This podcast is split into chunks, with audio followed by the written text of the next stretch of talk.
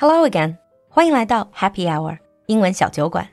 酒馆口语课第十二期结业了，下周五，也就是九月三日晚上八点，在 CC Talk 上举行结业典礼，有课程总结、学员展示、酒馆好声音，还有有奖互动，免费对所有人开放。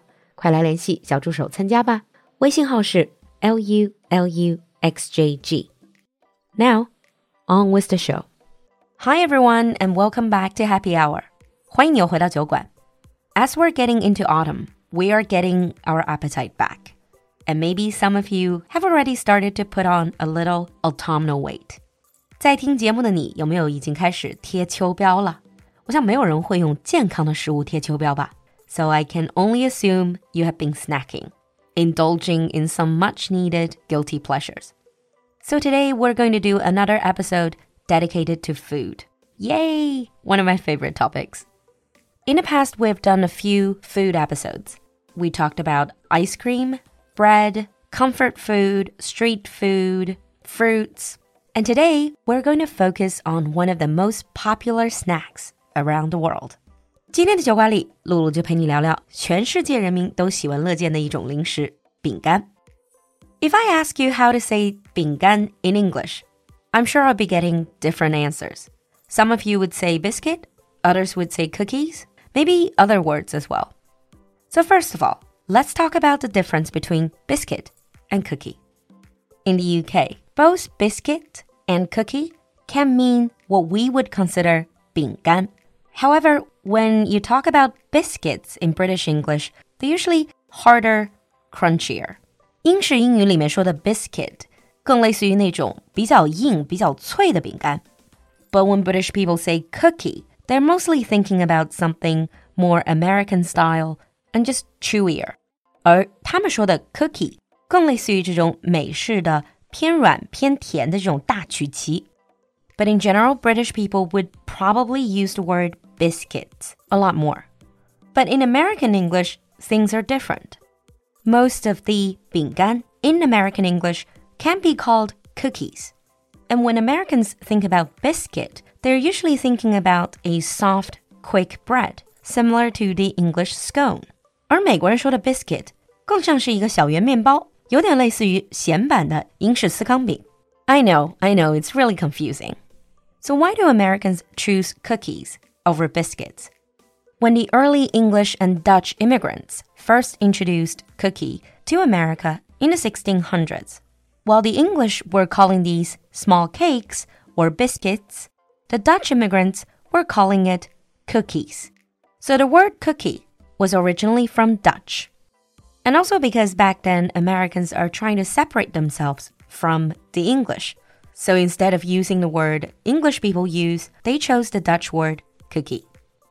整体来讲，就是英国人更喜欢用 biscuit，美国人更喜欢用 cookie。But if you think that is it about 饼干, you're much mistaken. There's so many different types of 饼干. Let me walk you through some of them. See if you've had them. The first type, perhaps one of the slightly healthier choices in this category, is called cracker. In American English, they're sometimes called soda cracker or saltine. This is flat, dry baked, typically made with flour. And flavorings or seasonings such as salt, herbs, seeds, or cheese may be added Cracker 或者 soda cracker saltine 就是我们说的苏打饼。首先，它不会那么甜，甚至有的时候是咸味儿的。One thing perhaps very cultural is when we eat crackers in China, we just eat them on their own. But in a lot of the English speaking countries, you would pair crackers with cheese. And this is a very common snack food. 朋友聚会的时候，苏打饼配各种各样的芝士，是一种大家可以分享的很常见的小吃。 And cheese and cracker can also be paired with wines. So if you're adventurous, try those pairings out next time. If cracker goes well with cheese and wine, the next type of 饼干 goes very well with coffee. This is the Italian biscotti. 中文把它叫做意大利杏仁磨牙饼干。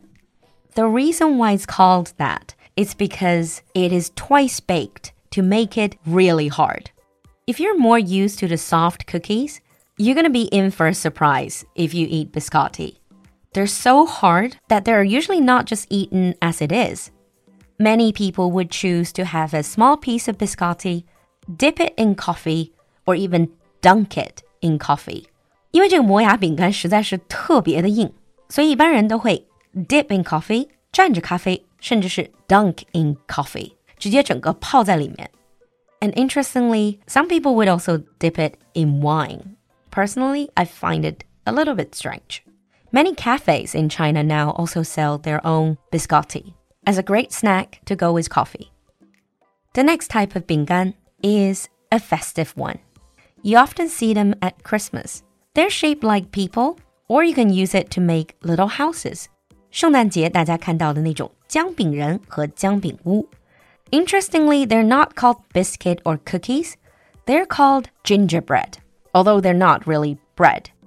So you can bake gingerbread man or gingerbread house. Last Christmas, I actually made my own gingerbread Chinese tower. 去年圣诞节宅在家里实在没事做，我自己在家做了一个中国风的姜饼宝塔。I'm including the picture here so you can check it out.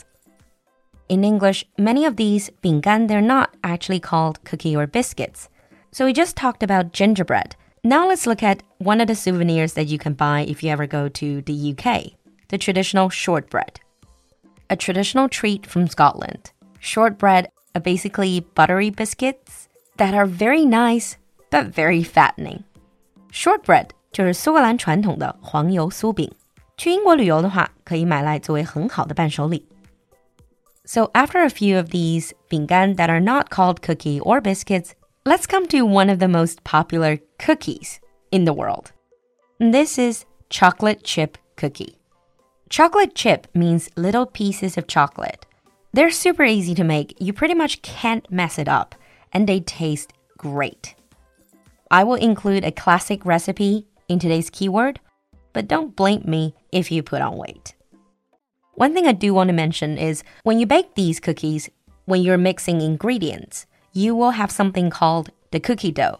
在烤饼干的时候，所有的原料混合在一起，烤之前它们被叫做 cookie dough，就是这种之后能烤成曲奇的生面团。And one thing that might surprise you is in America, some people would prefer to eat that cookie dough directly. I guess it's because when they're baking, they just wanted to taste the dough and it tastes so nice, so they decide to forget about the baking process and just eat the dough.